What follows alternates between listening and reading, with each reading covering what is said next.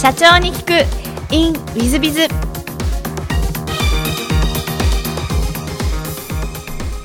ィズビズの新谷です。先週の続きをお聞きください。その1997年に株式会社アドバンスとメディアさんを設立独立されていらっしゃるんですがから独立しようと思ったきっかけっていうのは何かございます？かえこれはですねあの12年間日本でのその AI の普及活動エクスパートシステムを作ったりとかまあいろいろこうやってですね勤しんだんですけど結局儲からないと。ですからやっぱりこう第二次 AI はですね結局人間の頭脳に近づく学問であったんですね。ですから人間を超えられないのでやっぱり人間の方が価値が高くて結局 AI にはお金がつかないみたいなだから儲からなかったんです。あこれはダメだなってこのままやってもね資金を使い、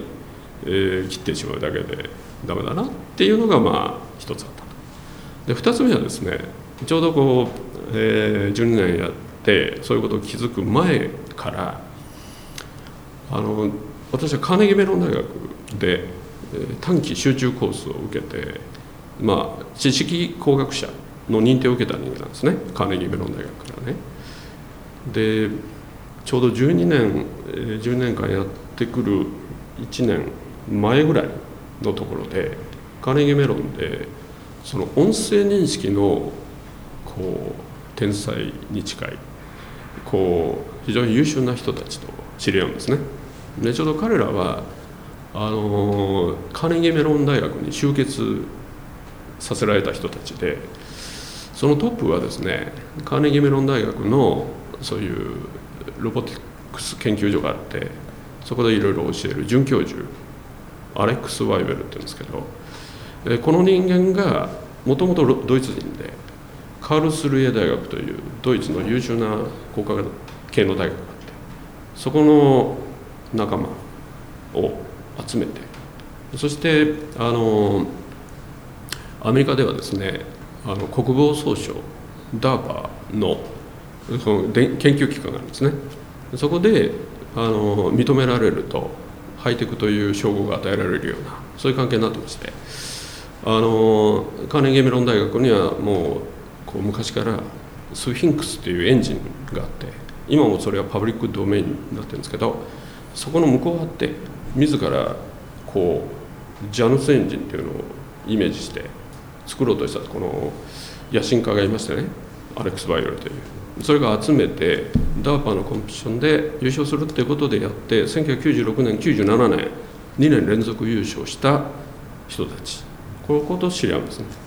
で彼らとこうあのまあビジネスをね一緒にやろうかって言って乗ってくれたのも企業のきっかけなんです。なるほど、はい、じゃあそのカーネギーグループのあの養成プログラムにご参加したのから続いてそのままなんかこうお出会いがあってっていう感じの流れで。そこはそこから12年間、うん、いわゆるこう AI の活動が始まるんです、はい、で12年後に創業しようとしますよね、でそこにさっきの一つ、やっぱり AI が儲からないという思いと、その前に1年ぐらい前に彼らとカーネギーメロンロボティクス研究所で知り合ったわけですね。なるほどなるほど。そこでこう話をしていこうかという。なるほどなるほど。まあこういう話に一応なってなるほど。そうでいらっしゃいますか。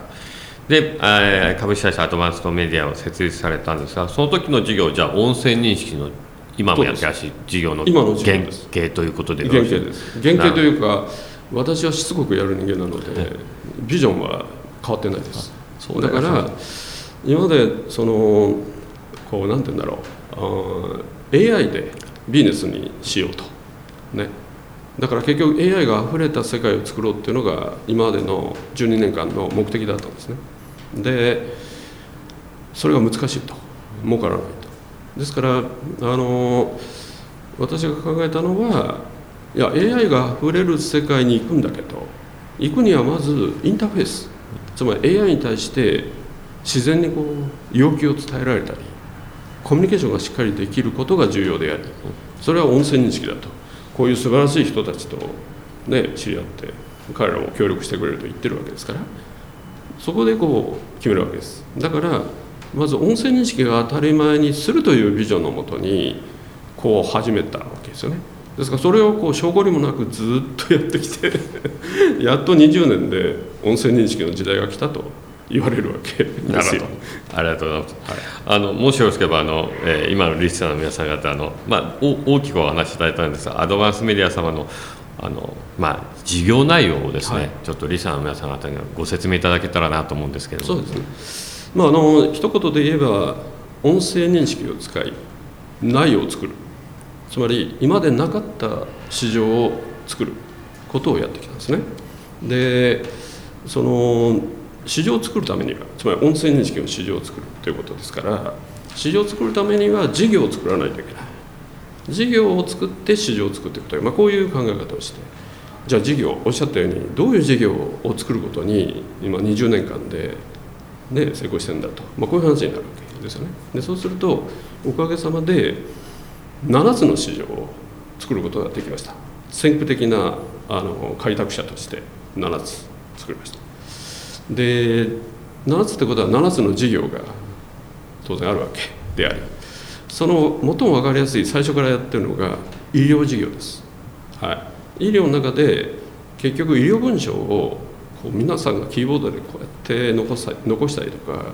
その中には電子カルテにこうどんどんねデータ入れて目があのコンピューターの方にく釘付けになりこう患者さん見ないみたいな。だから不信感があるみたいな。こういう問題ありますよね。ですからその声でもうこう喋られたものがこう入ってくみたいな。非常に分かりやすいですよね。そういった医療文書とか電子カルテ、まあ、こういう医療分野の世界とか。あるいはあの今非常にうちはその事業が好調にこういってまして。医療分野はあの太い柱だったんです。今までね。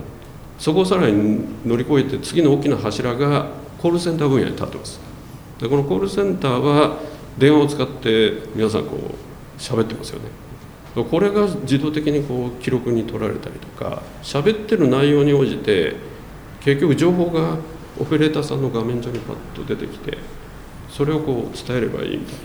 非常にこう品質のいい情報をすぐ迅速に伝えられることによって対応時間がすごく短くなってあのオペレーターさんの数が少なくともちゃんと対応できたりとか、まあ、こんな世界が一応できることになってまして。まあ、こういうコールセンターとかですね。あるいはその今議事録。ねいろいろ問題を起こしているあの議事録。あの議事録を喋られればそれがある程度こう自動的に文字が起こされてそこを直すだけでパッとこう紙の議事録ができるみたいな。こういう商品もビジネスにしておりまして今東京都議会様は全面的に採用されあのしていただいて。まあ、百条委員会で毎日喋った内容が1日遅れて紙にこうなったようなこともですね結局私どものブランドはアミボイスっていうんですけど、まあ、これが入ってて、まあ、活躍してる結果なんですよね。ですから、まあ、3つのこういうあたりからさらに4つほどこうある。これが今、えー、私たちがやってるビジネスのおよそのものです。なるほど。あの本当に最先端のことをやってらっしゃってそれも古くから最先端のことをやってらっしゃる感じなんですが。で2005年には東証マザーズに上場されてるんですが上場を目指そうと思ったきっかけっていうのは何かあられたんですか？あもちろん、えっと、上場は私は目的でも何でもなくてあのその音声認識を当たり前にするためにどうしても通らないといけない階段として上場を位置づけました。それはどういうことかというと聞かれたようにえっと我々のビジネスってやっぱり優秀な人が必要なんですね、はい、でそういう人たちって口コミでこう集まってきたあの人たち以外にさらにもっともっと人が必要なんですね。ですからその人を集めることとあとは顧客を集めることですよね。だからあのまあ上場してえー、1500億円ぐらいの時価総額まで行きました。ところが実際事業が、まあ、振るわないんですよね。なぜ振るわないか。皆さん私どもが提供したものを見てみんな拍手はしてくれます。拍手はしてくれるんですけど使ってくれないです。素晴らしいね。すごいね。こんなんよく作りましたね。って言われるんですけど使ってくれないですよ、ね、ですからそう使っていただくチャンネルその営業チャンネルをよりこう活発化したりそこを活性化する意味でのある種信用力っていう部分は必要でありそれは上場ということをやってその辺の安心感を持っていただかないといけないという、まあ、この2つの部分であの上場しようと決意して一応行ったんですね。なるほどの上場するにあたりあのご苦労された点とかそういう点はございませんでしょうか？やっぱりその東証マザーズだったんですけどこの利益は別にあのね度外視っていうか赤でも上場できる市場であったですけど結局は上場するにはそこを黒にすることをこうね求められてまあその部分を一生懸命こう頑張ってね、うん、そういうことにあのしたわけで、まあ、そういう、まあ、それはそれでまたあのビジネスはこういうもんだというのを悟るいいあのきっかけになり、まあ、そういう苦労はありましたしやっぱり世の中のその見る人たちの数であったり一挙にいろんな人がこう見ていろんな意見をボンボン言ってもらいますよね。ですから業績が振るわなくなるとこうそういう石屋が飛んでくる。これはあの上場後なんですけど、まあ、上場する時にはそんなに大きな今申し上げた部分のあのね、えー、苦労というか、まあ、そういうものがあっただけでそれ以外はあんまり感じてはいないです。そうですか。ありがとうございます。えーと、それではちょっと全く違う質問をさせていただけると思うんですが好きなもの好きなことでお肉とワインとテニスということでおっしゃっていただいて、はい、あの非常にあの高尚なものがお好きなんだなということで あのテニスは今でもやってらっしゃるんですか？やっておりますあそうですか、はい。ま、毎週のような感じでいらっしゃるそうです。土曜日日曜日は最低でも3時間3時間から6時間ぐらいは多分やるってると思います。じゃあ中学生時代からずっとやってるような感じでいらっしゃいますか？えあの大学時代はさすがに辞めてで実業界に入りそこでまた公式テニスを始めやったんですね。で軟式から公式は割と移りやすくて、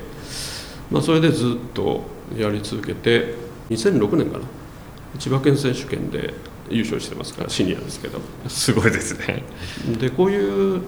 ジョップとかいろいろそういう大きなあの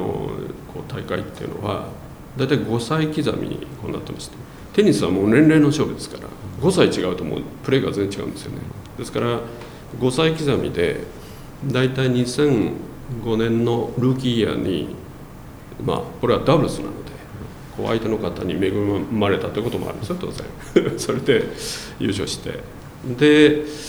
えっとそれから5年先？2011年かな。そこではまた違うペアの方と組んで千葉県で準優勝してますし、えー、まああのいろいろそういう大会でもちょっとまだ現役で頑張っています。あ素晴らしいですね、まあ、スポーツマンであり、まあ、頭も良くてという鈴木社長様でいらっしゃいますが、えーと、座右の銘もお聞きしまして自然体ということでこれを選ばれた理由は何かございますか、ね、これもあのテニスでもそうなんですけど結局受け身がしっかりしてるんですね。で受け身のある中での攻撃。ただ私のテニスの攻撃はこう速い球ではなくてロブなんですよね。でもロブを攻撃に使う得るというのは受けがしっかりしてるからですね。でその受けの一番こう確率の高いもの。これは本当に自然体なんです。柳に風のように、はい、でビジネスも実は同じでやっぱりこう受けを強くしてそして心置きなく攻撃に行くという。まあこの2つ。基本はやっぱり自然体だと思います。なるほど。大変勉強になるお話でございますがあの最後のご質問なんですがこの番組経営者向け全国の社長さん向けもしくはあのこれから起業する方向けの番組でございましてもしよろしければあの起業社長の成功の秘訣をお教えいただけたらなと思ってるんですけどもいかがでしょうか？はいまあ、あの成功はしてないんですがその自分がさらにこのビジネスを大きくできる、ねえー、部分性質を持っているとすればこれはその常に成長を求めて動いていく。その成長というのはもうこのぐらいの土地になり経営者になりその成長というのはグローイングトゥゲザーつまり私の成長はその周りで一緒にやっていただける人たちの成長だから自分が成長するっていうことはリーダーというのはその目的を作ることとこの一緒にやっていただけるプレイヤーをこう支援して彼にこう目的をこう成し遂げるのがこのプレイヤーですから作動体の。ですから彼らがこうやるようにどうやったら彼らがこうできるんだろうって考えてそこを一生懸命こう自分のやり方なりを工夫しながらこうやってるこの成長飽くなき成長に対するこう思いこれがあのちょっと誇れるところのような気がします。ありがとうございます。あの大変勉強になるお話でございました。あのリスナーの様もぜひあのご参考にしていただければと思います。えー、リスナーの皆様、本日はお忙しい中お聞きいただきまして、誠にありがとうございます。ぜひ参考にしてください。鈴木社長様、本日はどうもありがとうございました。どうもありがとうございました。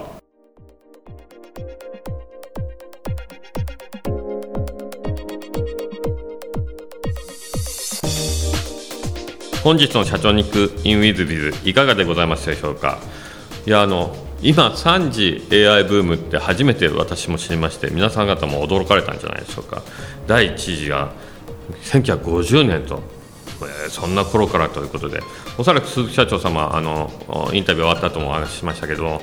えー、日本の AI の分野の草分け的存在でいらっしゃるんじゃないかなと思います、まあ、今後もあのロボット化しているとまあ、会話をしていかなきゃいけないんでそうすると音声認識という分野の AI というのは非常に活躍してくるということが鈴木社長様あのインタビュー後にもおっしゃっていらっしゃいました。おそらくこれからもアドバンスのメディアさんは活躍する企業さん日本にとっては重要な企業さんということになるんじゃないかなというふうに思わせていただきました。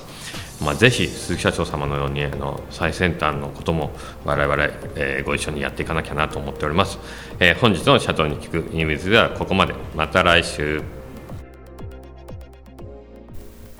3分コンサルティング。w i z b i が社長の悩みを解決。本日の3分コンサルティングは、えー、神奈川県の焼き鳥屋さんでいらっしゃいます。こんにちは。焼き鳥屋の個人店をします。N です、えー、もうここ1年ずっと人手不足です。アルバイトの子たちが出勤できない時間帯はとにかく私と夫が交代で店に入っています。そんな状況ですが今働いてくれている大学生も3人。えー、就職のため、えー、3月いっぱいで辞めて、えー、しまいます。長いことアルバイト募集をしていますが、応募が全く来ません。どの店舗さんもそうなのかもしれませんが、何か有効な募集方法や、アルバイトの募集中の宣伝方法はないでしょうか、情報を何卒よろしくお願いいたしますということで、まあ、この採用は本当に困難ですね、建設業は多分有効90倍と10倍ぐらいでしょうし、えー、IT 業界なんかも6倍から7倍ぐらいなんじゃないでしょうか。えー、ですので、私も採用に関するセミナーもここのところ強化して、えー、何回もやらさせていただいております。えー、そういう意味で、採用は本当に難しい、すべての企業が悩まれるんじゃないかなと思います。でそうなってくると、この後もっと人口減少時代になってきますので、えー、この30年間は人手不足というのは、えーまあ、景気が良くても悪くても、ずっと続くということはもう確定している状態ですので、ちょっと裏を返すと、まあ、採用関連の業界というのは、まあ、競争は激しいかもしれませんが、活況をこの30年間はするんではないかと、こういうふうに思われます。え、一方で飲食店をやられている方々というのはあおそらく、まあ、大変な人手不足で悩まれるんじゃないかなとそういう意味で、えー、吉野家が赤字に転落をしましたけども、えー、これはもう人手不足を解消するためにいろんな手を打ったら逆に赤字になっちゃったと、こんなことになっておりますので、えー、これはもうずっと続くというふうに覚悟いただいた方がよろしいかもしれません。で、えーまあ、東京のコンビニなんかを見ても私この前鳥貴族なんか好きでよく行ってますが昨日も行きましたが行ってももう店員さんなんか外国人さんがすっごい多いわけですね。聞くと、まあ、ネパール人とかベトナム人とかいう方もいらっしゃるし、えー、私のコンサルティングしてる先の会社の社長さんが言ってたのは外国人の、えーえー、日本語学校の先生のところに人手が不足しているのでということでお願いしに行ったら、まあ、いっぱいいろんな条件をつけられて、まあ、非常に高い値段だし、まあ、それじゃ雇えないなという感じで外国人の方でさえも雇うとこがなかなか難しいというのが今の現状なんでしょうか、まあ、そういう意味ではもう逆に逆転の発想で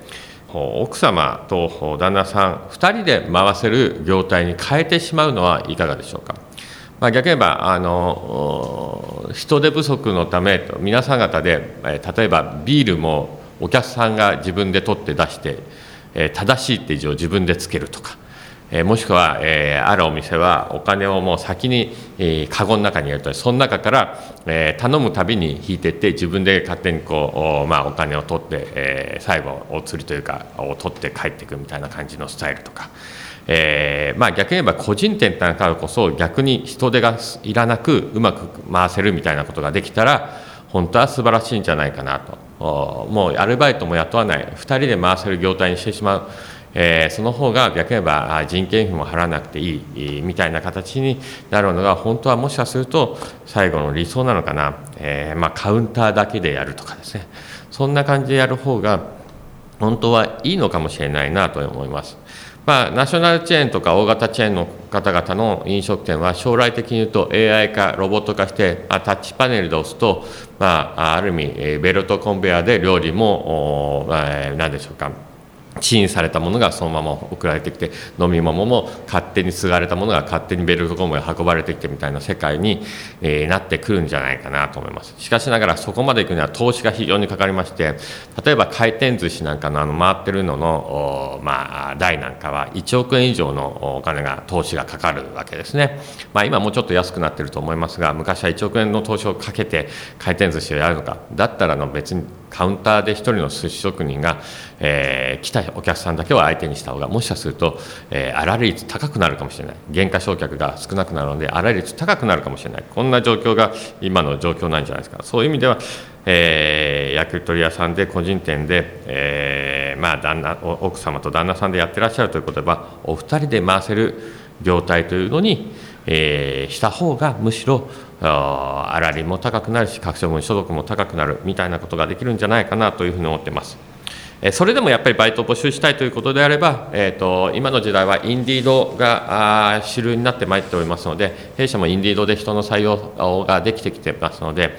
インディードなども検討いただいたらよろしいんじゃないかなというふうに思ってます。えー、その辺でのことでしたら、ぜひあの私のセミナーにご参加いただいて、えー、ご理解いただけたらなというふうに思ってます。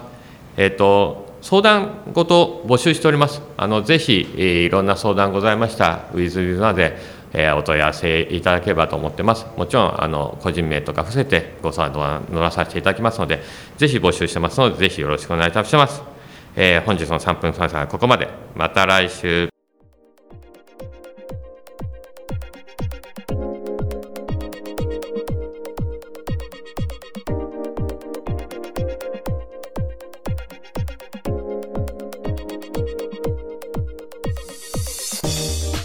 最後までお聞きいただきまして誠にありがとうございました。本日のポッドキャストはここまでになります。また来週お楽しみに。